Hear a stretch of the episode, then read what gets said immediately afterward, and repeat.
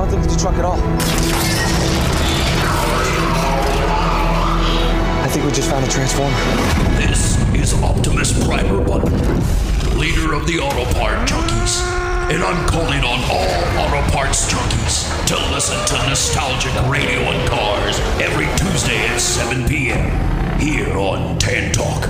This is Optimus Primer Button. If you don't tune in, it will be the end of the world.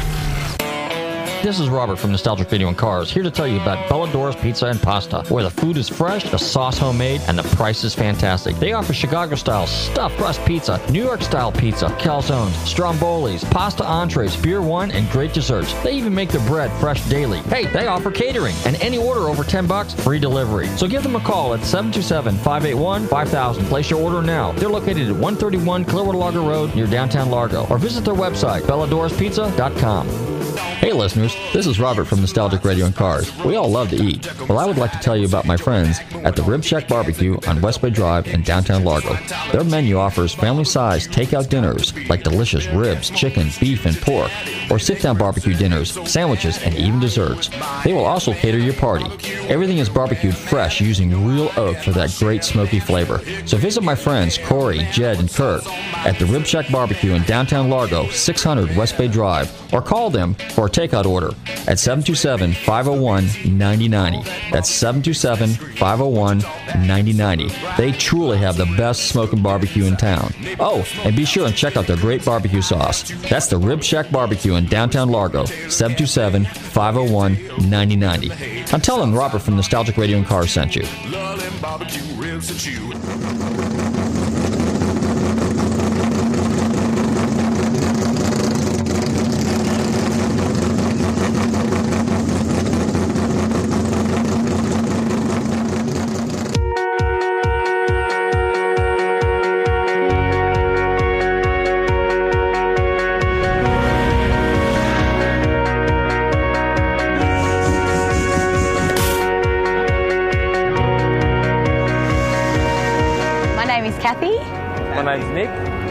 Both from Sydney. My name is Grace, came from Calgary, Alberta. I'm Cooper. I'm the uh, husband of Grace. I'm Andrea Donnelly. John Donnelly. We're from Minnesota. Uh, Lee Rawlings, Adelaide, Australia. Um, Clive Sanders, uh, Adelaide, Australia.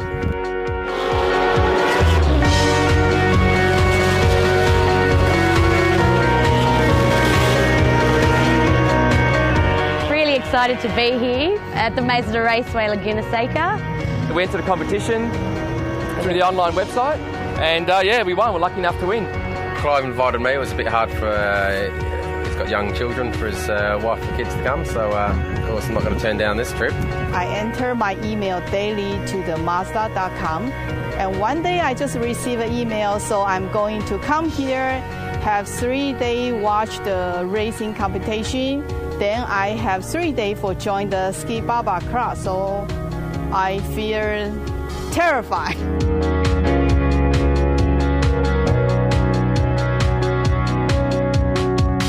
Mazda Raceway is a famous racetrack, so it was really exciting, especially. Um, uh, you know, be wanting to come and look at the corkscrew, the famous corkscrew. So yeah, that's known Yeah, worldwide. I was lucky So- enough to see a car lose control um, and almost hit the tyre pit.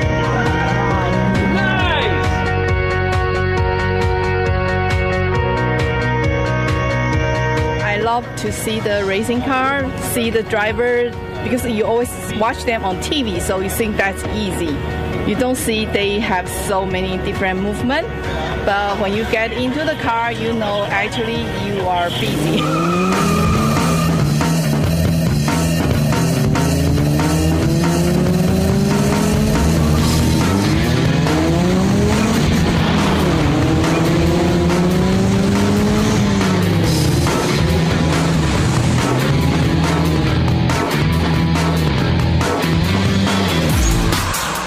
wife trying to get the uh, M3. I said no, MX-5.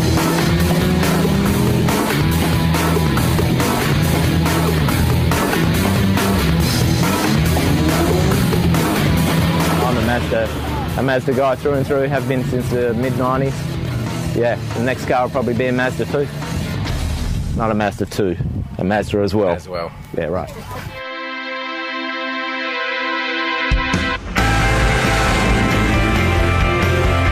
Yeah, I feel good. More gear change today. Chapman turn six. That was your best run through here yet. So good job. Yesterday I tried to quit the class. Seriously, I tried to say, okay, I can I skip. So many things going through your head. You know, you're trying to work on the gears, you're braking, flipping the accelerator. Your foot half on the brake and half on the accelerator to bring the, the revs up, changing gear. That would be the biggest challenge for me. And the technique that you did on the box was good. Just give me a little bit more rev. The downshift was good. Yeah. Your entrance was good. Just get it done sooner and turn in the wheel with power and make sure you're looking up the hill. Oh, it's pretty good. Still a bit freaky going around corkscrew where you can't see, you're going flat out. In the end, it was good, but uh, a lot more to work on. But there will be another two-day course we are planning like maybe next year because this year season is over. See, see, I got my uh, financial director permission and have the budget to come in next year. Voila.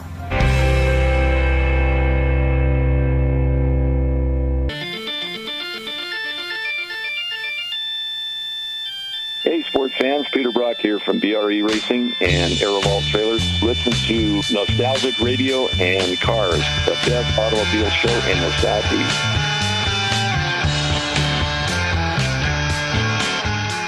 Hey, listeners, welcome. You're tuned into Nostalgic Radio and Cars. I'm your show host, Robert. We got a fun filled show this evening. We got a, couple cool songs. We got some movie clips. We got, uh, actually, we don't have any movie clips tonight. We have, uh, what do we have? We have, we have uh, commercial clips coming on a little bit later. Okay. And of course, uh, my son Bobby's uh, manning the board right now. Aren't you, Bobby? How you doing this evening? I'm doing good. How about you? Pretty good. That's good. That's good. That's good. Uh, so you got some uh, kind of funny little sound effects in store for us again? Because I know that's your specialty. They're coming. You'll They're- never know when, but they're coming. okay, well, my son is uh, got a pretty good handle on this uh, this uh, board thing over here, which I'm still learning. You know, it's funny how these kids, you know, they they always used to say, if you want to learn something about computers, ask a ten year old. Well, he's been kind of working at it pretty seriously. So now here he is, just turned 17, and he's uh, he's running the board here. So I'm pretty impressed. I'm I'm pleased. And uh, in fact, uh, thanks, Artie. Uh, he is uh, his goal in is he's also involved in stage management, theater management, uh, set design, audio, video, all kinds of cool stuff, and and lighting and stuff. And his goal is to be the next George Lucas. So with a little luck, some tenacity, some hard work, perseverance, and uh, support from his loving, caring mom and dad, he should be the next George Lucas someday. So maybe he'll come out with some really cool movies like American Graffiti and Star Wars and things like that. So that's good, good, good, good. Anyway, boy, we got a lot of stuff going on. Yesterday, well, let me go into the calendar events. Or maybe I should say, run to your computers and Google tantalk1340.com, and you can see us live here in the studio. I forgot that, right, Bobby? Uh, Think about it. Think about it. and don't forget to check out our website, GulfstreamMotorsports.com. Be sure to like us on Facebook. We have Gulfstream Motorsports and we have Nostalgic Radio and Cars. And usually in Nostalgic Radio and Cars, it's always uh, radio show related, and Gulfstream Motorsports is just some cool stuff. And uh, I haven't really uploaded anything. Typically on weekends, you know, I drive around and go to car shows. If I don't go to car shows, which are typically not happening a lot here in the summertime in Florida because it's nice and hot, and humid and balmy, and you know whatever. And uh, but I do hit garage sales, and I do have a tendency to kind of cruise the alleys and neighborhoods. I say that big talk's worth doodly squat. anyway, I uh, I did find some interesting stuff over the weekend. Unfortunately, in Florida, it's not like the good old days where you could just walk on somebody's property for a little bit and take a look at uh, what they got laying in their backyard. You got to be uh, real cautious these days. So I found I spotted some areas where some really cool old buildings were, possibly some barns. So I'm going to. Uh, Make an effort to get over there and see what they got laying in their backyards. But typically, when I drive around, I really find some oddball stuff. And if you go to our Facebook page, Gulfstream Motorsports, you'll see. I'm there, like a couple weeks ago. I was driving around. There was a '57 Chevy Cameo. It's actually been sitting there for a while. It's in some guy's carport and sitting on a chassis, no motor, no tranny, no cab, just a bed. Some really cool American torque thrust racing wheels on it. Looks good. And uh, in fact, the caption underneath it says, "Nice wheels." Um, I was also browsing around in some guy's backyard. I saw Triumph Spitfire. Called my buddy Scott because he's in the Spits. And uh, he went over there promptly and tried to make a deal with the guy, but the guy wouldn't sell it. Then in my travels, I ran across, uh, I do run across some cute little animals every once in a while. You know, like I think if you go to our website, you'll see maybe some dogs, uh, once in a while, maybe a cat. But more recently, I've run across some farm animals like a goat, um, which was in a guy's backyard. So, I mean, he's got kind of the best of both worlds. He's got a, a goat that actually protects his backyard and uh, uh, and eats the grass. So he's got a built-in lawnmower as well as a uh, alarm system there. so that was kind of cool. Uh, and the other day, I was uh, over in Thonotosassa, and I was cruising around over there. Oops, I gave away one of my uh, stomping grounds. But anyway, and I came up to this four way intersection and I looked over, and behind the fence was this cute little donkey, like a Eeyore, and he's just sitting there going, Eeyaw, Eeyaw.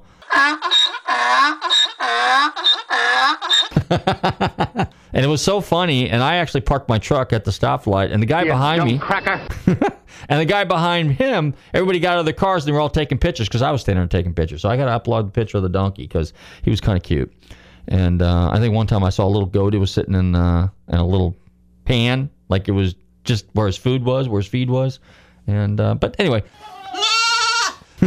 but car wise, uh, let's see what else did I run across here recently. Nice little old MGB GT, kind of a cool old car, and it's sitting in a lady's front yard, and it's just kind of neglected, you know. You're despicable.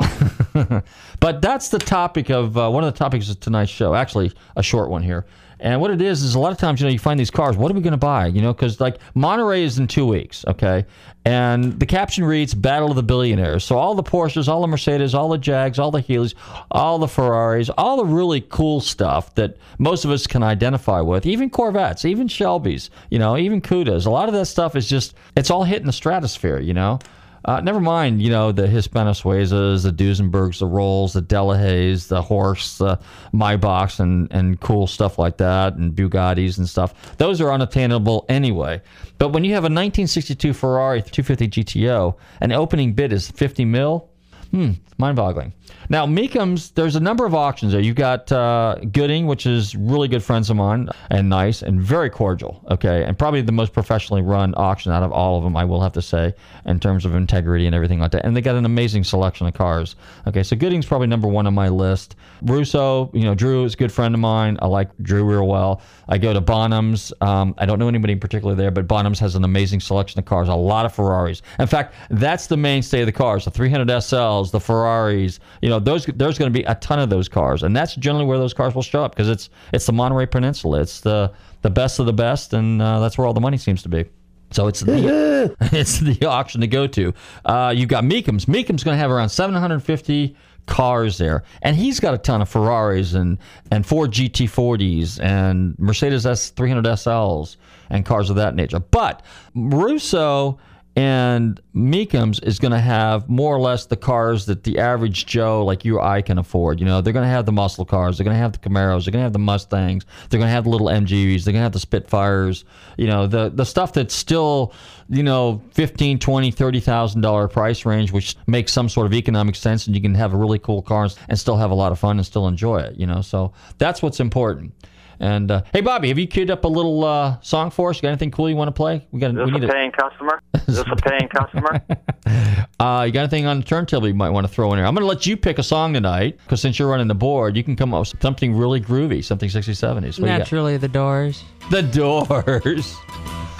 Oh yeah. Hey, you're tuned into Nostalgic Radio and Cars. We got little doors. Bobby, what's the name of that song? Roadhouse Blues. Roadhouse Blues. Since I was out cruising the streets, looking at roadhouses, here we go. Roadhouse Blues. Hey, you're Nostalgic Radio Cars. Don't go away. Don't touch that dial. We'll be right back.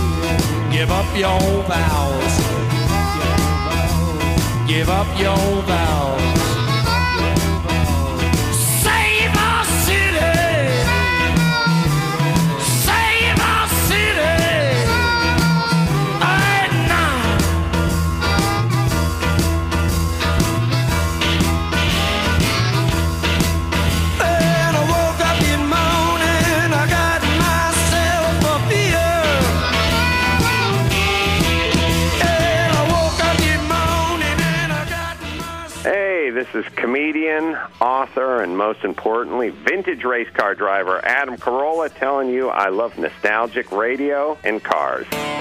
This is Robert from Nostalgic Video and Cars, here to tell you about Bellador's Pizza and Pasta, where the food is fresh, the sauce homemade, and the price is fantastic. They offer Chicago style stuffed crust pizza, New York style pizza, calzones, strombolis, pasta entrees, beer, wine, and great desserts. They even make the bread fresh daily. Hey, they offer catering, and any order over 10 bucks, free delivery. So give them a call at 727-581-5000. Place your order now. They're located at 131 Clearwater Largo Road near downtown Largo, or visit their website, belladorspizza.com.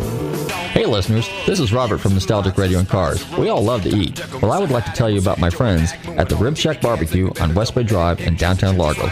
Their menu offers family-sized takeout dinners like delicious ribs, chicken, beef, and pork, or sit-down barbecue dinners, sandwiches, and even desserts.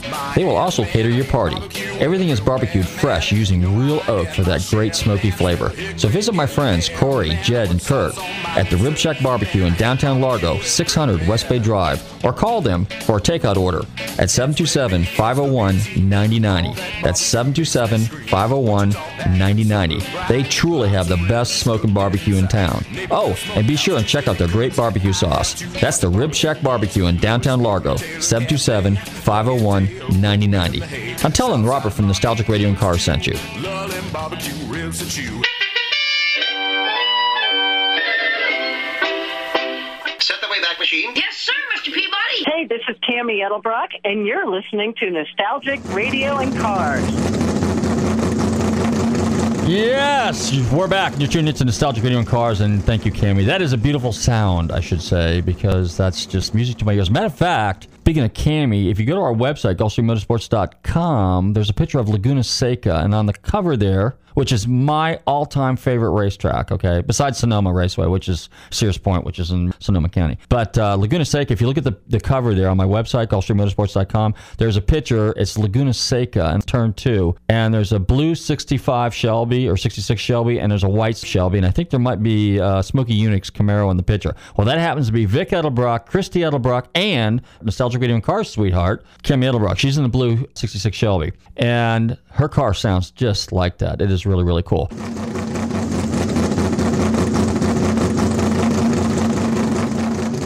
Hey, let me tell you what I did yesterday. Yesterday they had a little thing in Tampa, and it was called the uh, Audi. God, I can't. I always have trouble with that word. How's that word go, Bobby? When it's uh, automatic self-driving, what do they call that?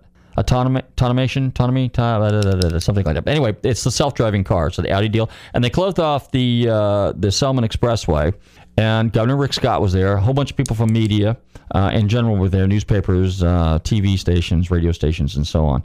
And uh, we all kind of hung around. We got to watch uh, Rick Scott take off in the Audi. And you know what? I got to tell you, the A7 is really, really, really a cool car. They've, they've done their homework on that car. Unfortunately, it's a $100,000 car, but it's a neat piece. But anyway, so what they did is they had this uh, self driving car. And the reason that it was done here in Tampa is because Florida is one of three states that have certain regulations, certain laws in place that allow manufacturers to test self-driving cars okay now it's not like it's going 80 miles an hour 100 miles an hour you can curl up in the back seat no this is basically initially designed to kind of work like in uh, heavy traffic conditions where the car goes down to let's say like 40 miles an hour or less and the car basically you engage it like a cruise control Just And- say, show me the Carfax.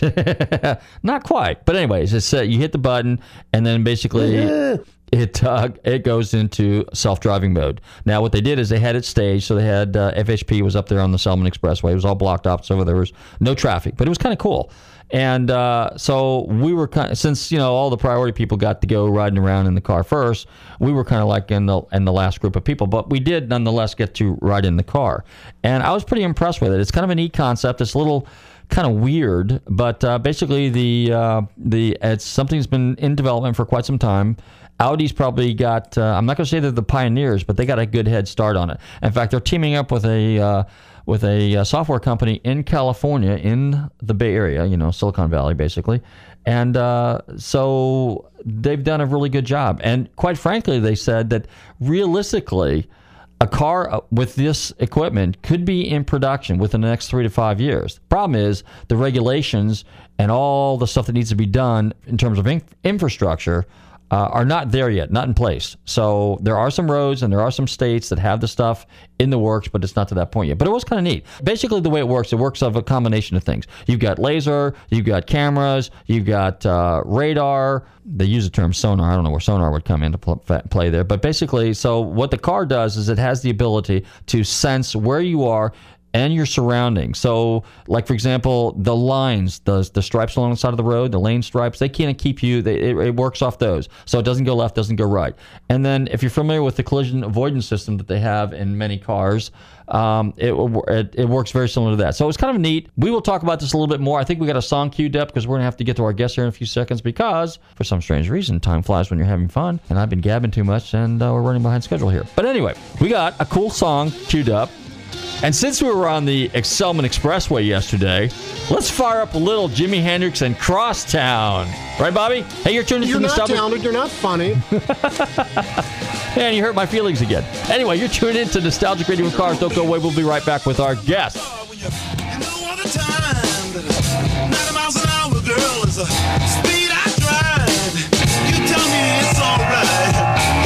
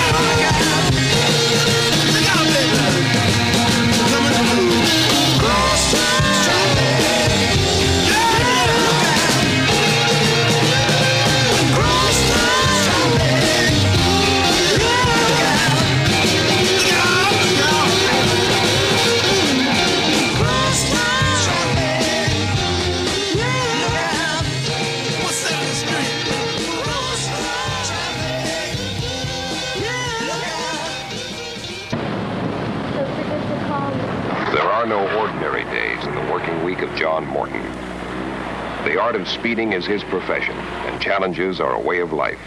But this was the toughest one of all.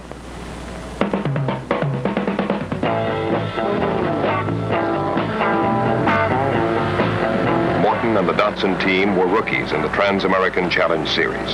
This was a grueling 10-race, coast-to-coast dogfight. Manufacturer versus manufacturer, featuring the superstars of small sedan racing. Teams from Alfa Romeo, Fiat, Volvo, BMW, and Datsun fought for a title defended by Alfa Romeo.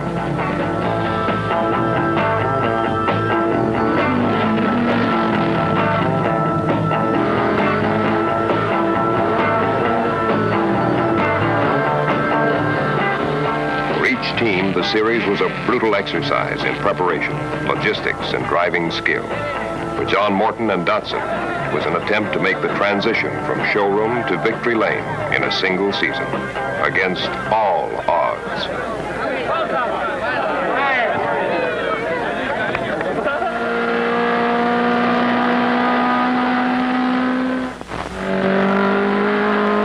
Against All Odds is brought to you by the Small Car Experts, over 900 Datsun dealers across the country who invite you to drive a Datsun, then decide. Hi, I'm Bob Bondurant. I won the World Manufacturers Championship in uh, Ford Cobras in 1965. And you're listening to Nostalgic Radio and Cars. Okay, we're back, you're tuned into Nostalgic Radio and Cars. And yes, thanks, Mr. Bob Bondurant. Super amazing driver. Hey, guys, you know, you hear me talking about racetracks all the time and vintage races, and you know, I'm a big proponent of it. Plus, I'm an ex vintage racer myself. And my two favorite tracks, I know I'm partial to California because that's my home state, is Sears Point, aka Sonoma Raceway, and Laguna Seca, now Mazda Raceway, Laguna Seca. Well, guess what? This evening I have an amazing guest, and I'm delighted to welcome to the show the president and CEO of Mazda Raceway, Laguna Seca, a vintage racer herself. Please welcome Gill Campbell. Gill, are you there? I certainly am, and thank you for having me on the show. Gill, I love your British accent. Thanks, I appreciate it. I love your American one. Okay, super. Thank you. Well, tell us a little bit about uh, Laguna Seca. You got an upcoming event here in the next, uh, well, two, three weeks now, right? So, uh, and give us a little background about yourself. Sure. Um, well, you did get one thing slightly incorrect. I, I don't race. Oh, you I don't? just like to look at them. Oh, okay. No, I am. Um, I get my adrenaline rush from being on the starting grid when when these fantastic machines get going. But you would not want me behind a steering wheel. It would be extremely uh, scary. Well, tell But us. you're right. We have we have the Rolex Monterey Motorsports reunion coming up here um, pretty quickly, actually. And uh, this is for many people, you know, who knew it as the Monterey Historic Automobile Races. Um, we took over ownership about five years ago, and vintage racing is in my DNA. My um, my brothers, actually older brothers, raced with uh, the likes of Stirling Moss and. Um, uh, you know, um, Colin Chapman, etc. So I've been watching these cars since I was a little tiny tyke, and uh, so it, it's always been thrilling to me. This is my passion, my love, and uh, and I actually get to work with them. So it's an awesome experience. Tell us a little bit about uh, your background. How'd you get involved in, uh, I mean, in the racing uh, as far as track management aspect of it?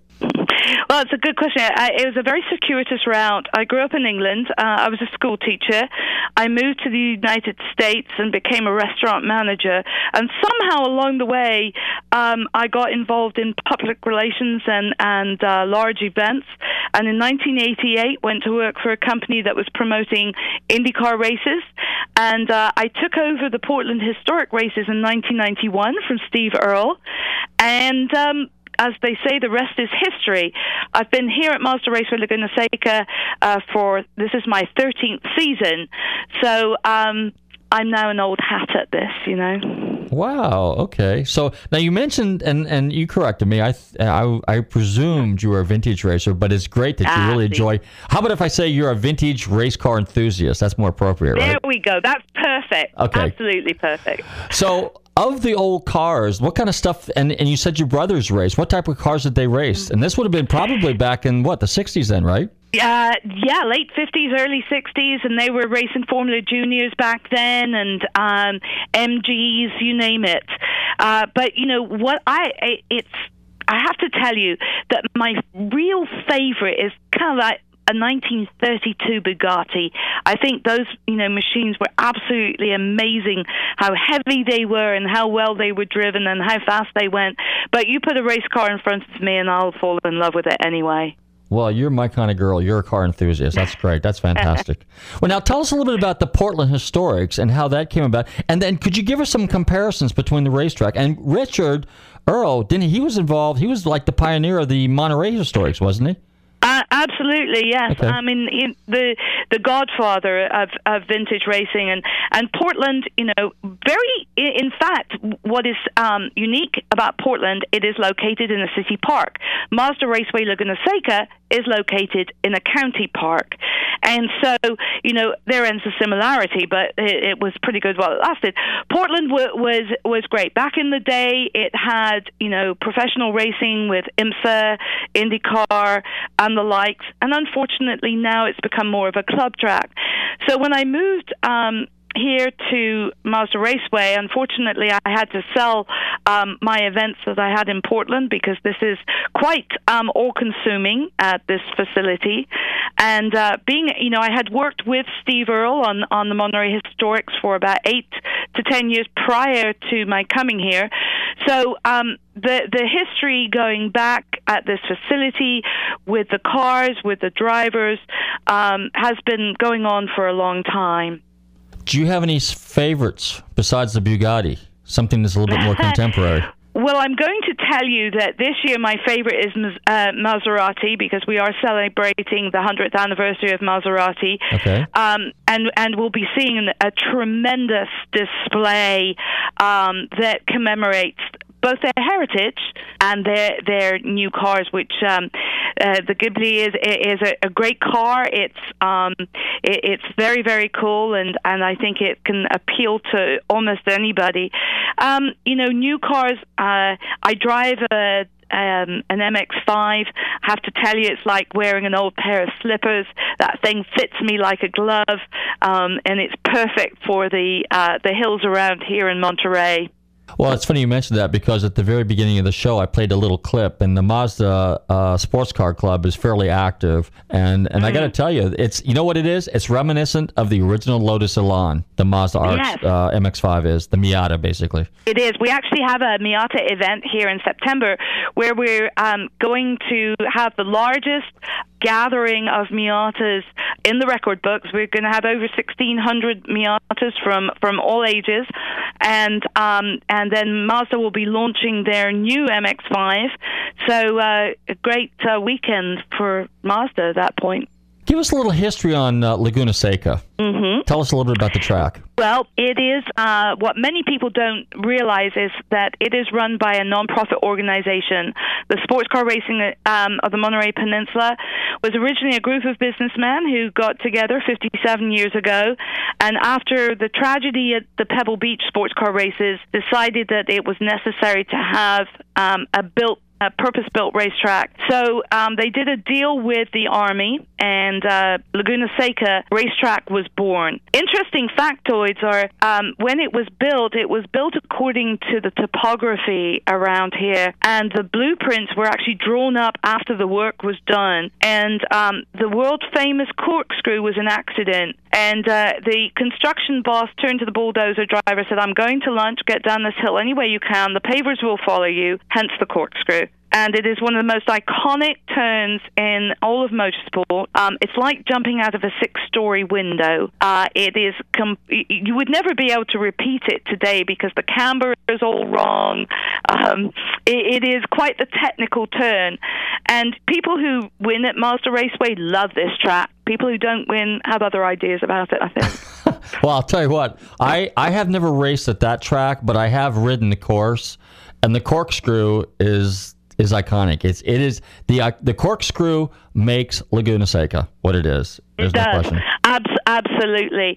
You know, when Valentino Rossi with MotoGP first came here, he hated it, and he spent an entire uh, winter on Xbox doing, you know. Um, uh, the gaming thing, and next time he came back, he won, got off his motorcycle at the corkscrew, and knelt down and kissed the corkscrew. So, uh, you know, it does live in the hearts of many people. Now, has the track changed much since its inception in uh, when was it? Late fifties, right? Yes, it it, it has. And originally, it was kind of like a um, a hilly. Um, I'm not going to say an oval, but it, it didn't have as many turns. And then in the uh, early 80s, um, the Mario Andretti hairpin was created to slow cars down actually. We have uh, turn six which at that time i think was turn four something like that. Um, we, we have uh, at the end it goes into a canyon. And a gentleman by the name of ed leslie um, missed the turn and, and ended up in the canyon and nobody know, knew he'd gone. And fortunately he climbed out of his car and had to walk all the way back to pit lane and that was the first anybody realized that he'd actually gone off the track. So we fondly um, name uh, Leslie's Leap, and uh, actually presented, you know, unfortunately on his deathbed, presented him with a certificate to that effect. So um, Leslie's Leap was a, a little bit dangerous. Um, cars were going too fast up the hill, so the Andretti hairpin was created to add some length to the track and also to create a little bit more of an interesting um, track and to slow cars down. But that's really the last, you know, um, we are adamant that we will not change the, the ribbon of the track.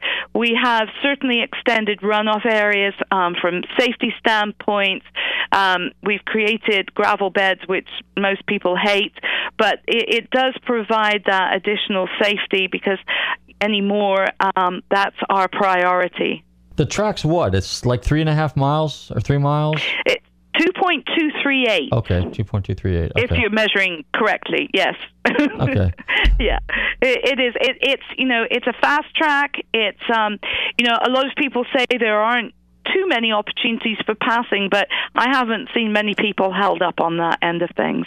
They usually find somewhere to pass. Geez, right the straightaway. I mean, coming off the last turn, Mm-hmm. right across the pit row there. I mean, and before the first, uh, let's see, turn three, I guess it would be, right? I mean, Yes.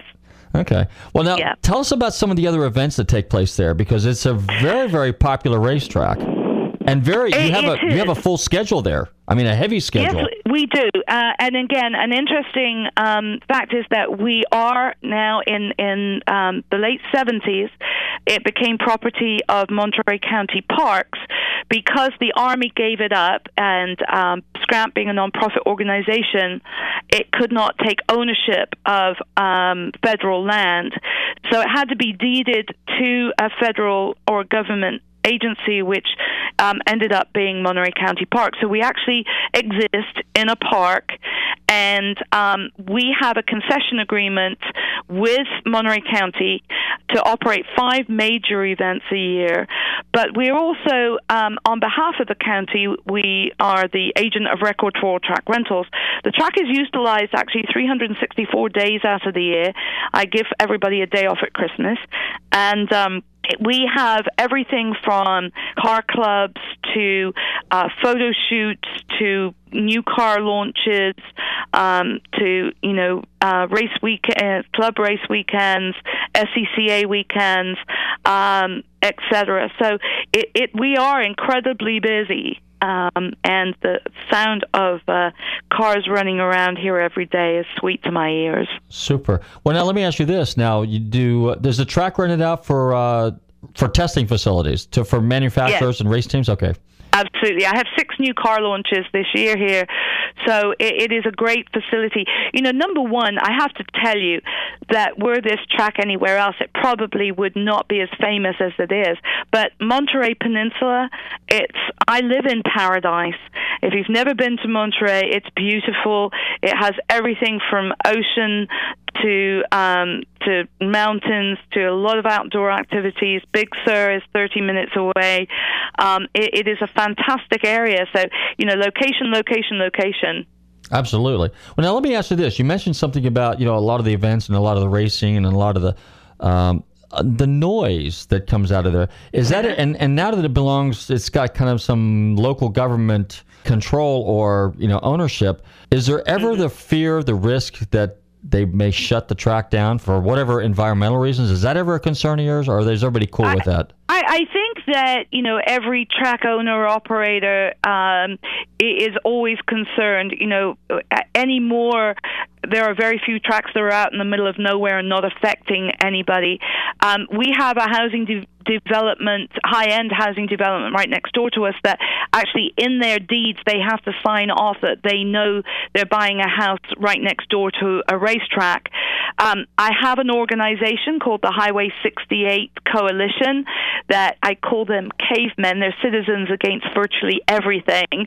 Um, but they complain about the noise, they complain about the traffic, they complain if I put flags out on Highway 68 because they flutter too much.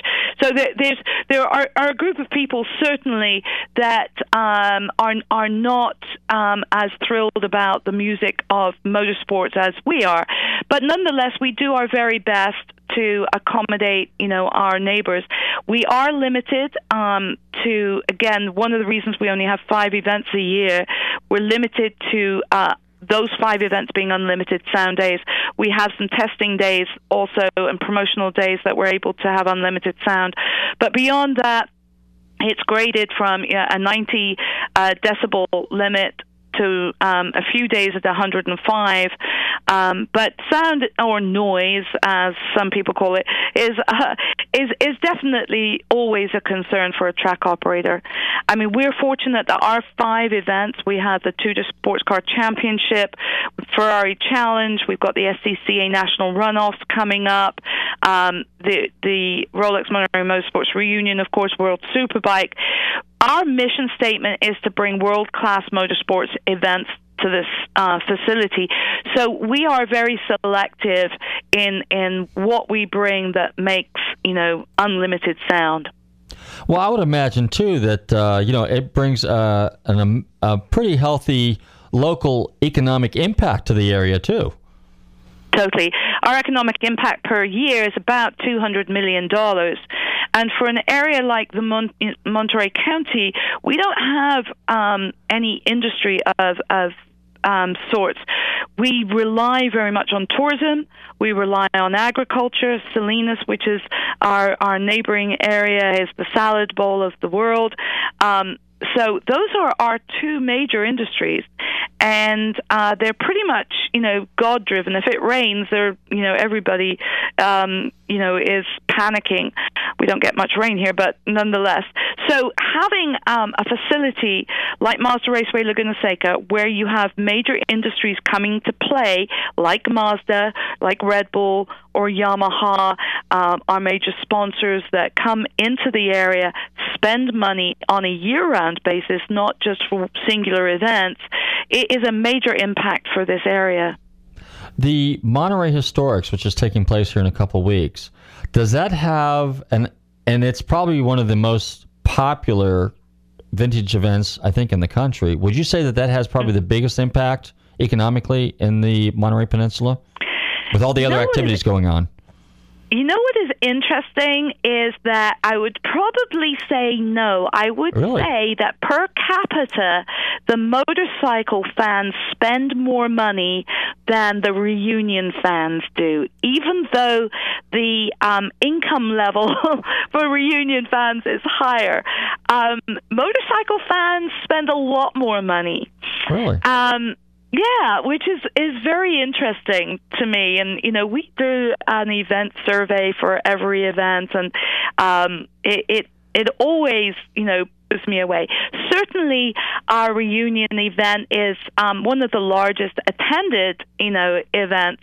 Um, but also because you know I would say that that week in Monterey has the most impact because there are so many other events. You've got the Pebble Beach Concours, you have um, uh, the Quail event. You have, you know, Legends of the Autobahn, all the auctions. There's a lot going on in town during that week. So overall, I would say motorsports that week um, and classic cars have the most impact on this area.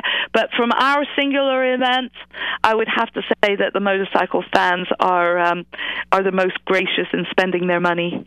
Give us an idea of the attendance. You mentioned that. So let's say, for example, at a motorcycle event versus, let's say, like a major racing event and the Mon- Monterey Historics. Give us an idea of how many people actually show up. For for example, for the Tudor Sports Car Championship, we are at about forty to forty five thousand people. For World Superbike, about the same, 40 um, 40,000 people. I think we had uh, we announced forty nine thousand. I, I think there were a few squirrels that were included in that number, but nonetheless, it's around that forty ish. Um, for the the reunion, we're about depending on the mark of the year, we can be anywhere between 50 and 60,000. And um, you know, then something like the Ferrari Challenge, we're about twenty thousand people.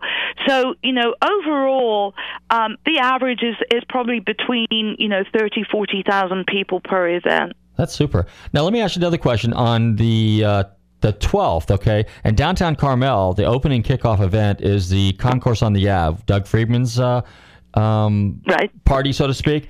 And what's Mm-hmm. amazing about that is that they actually drive the race cars. I talk about this on the show all the time. That they drive the race cars from Laguna Seca to downtown uh, Carmel. Give us an idea how that came about and how many miles is that? Well, okay, let me back you up a little bit, though, Okay. because on the previous Friday, um, which we have an event called the pre-reunion, which is the weekend before the reunion, Okay. and we have about 300 race cars. It's kind of a low-key weekend, and is an opportunity for many of our participants to shake their cars down, etc., before the big weekend.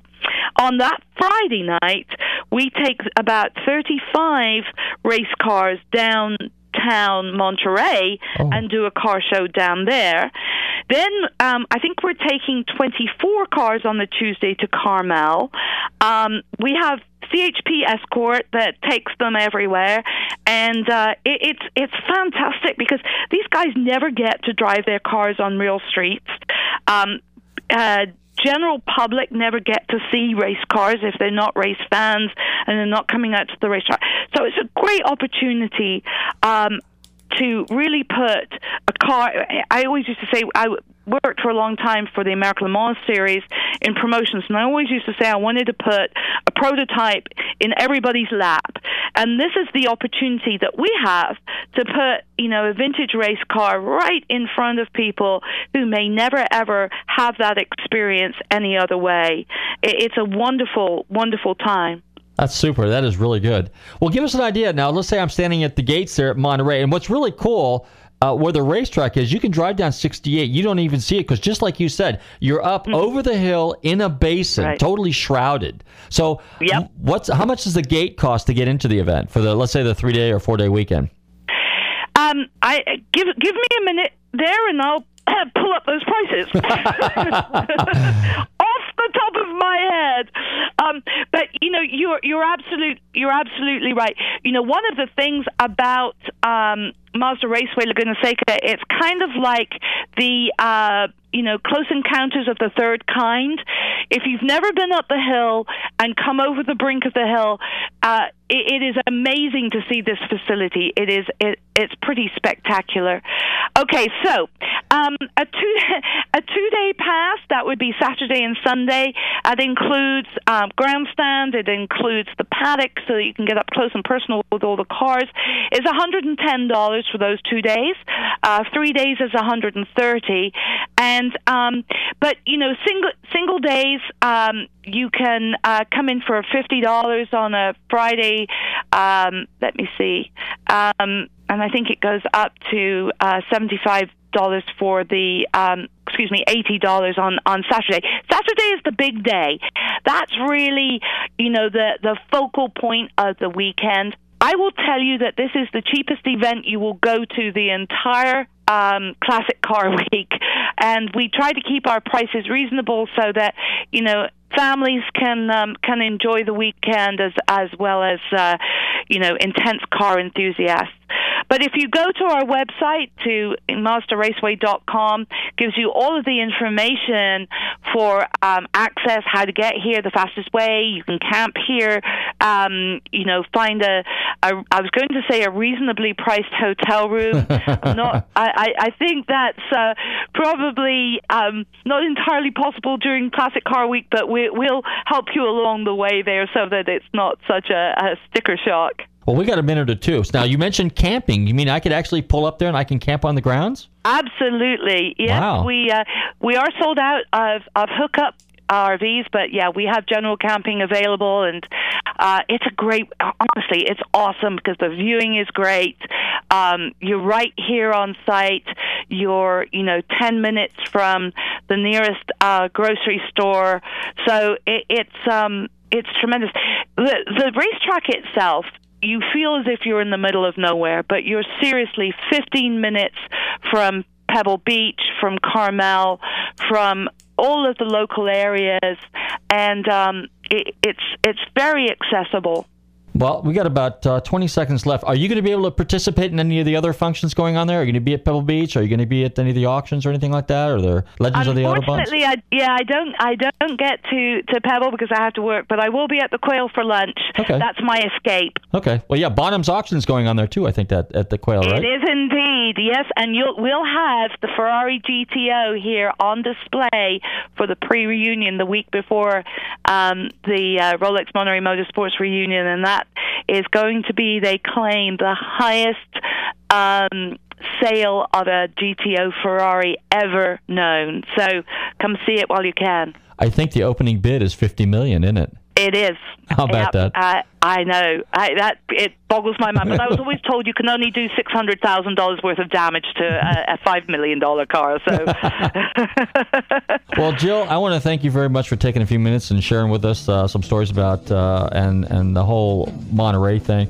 Uh, the Monterey Historics is priceless. Real quickly, how many cars, how many vintage cars are going to be there? Do you know offhand? five fifty. 550. That's where else can you go in the world to see some of the most amazing, most fantastic vintage historic race cars on the planet outside of Monterey? Truthfully, right? Yeah, exactly. I mean, this is this really is the granddaddy of all vintage races. Super. All right, well, with a little luck, I'll be out there in a couple weeks. If I do, I will definitely be in touch. Again, Gill, I want to thank you very much for taking a few minutes to share with us about Monterey. My guest this evening was Gill Campbell, CEO and president of Mazda Raceway, Laguna Seca. Hey, guys, I want you guys to tune into Nostalgic Radio and Cars every Tuesday at 7 p.m. for the most legendary and fascinating names in motorsports. Be sure and visit our website, GulfstreamMotorsports.com. Don't forget, if you missed any of our past shows, check out our podcast, Nostalgic Radio and Cars. Don't forget to like us on Facebook, Nostalgic Radio and Cars, Gulfstream Motorsports. Gosh, go to our events page. There's some really cool stuff going on. Don't forget all the auctions. Guess what? Mecum's is going to be on TV. Now they've got their own. I guess it's a reality show coming up. In the meantime, I want to thank all my guests for tuning into Nostalgic Radio and Cars. Stay safe, drive carefully, love your family.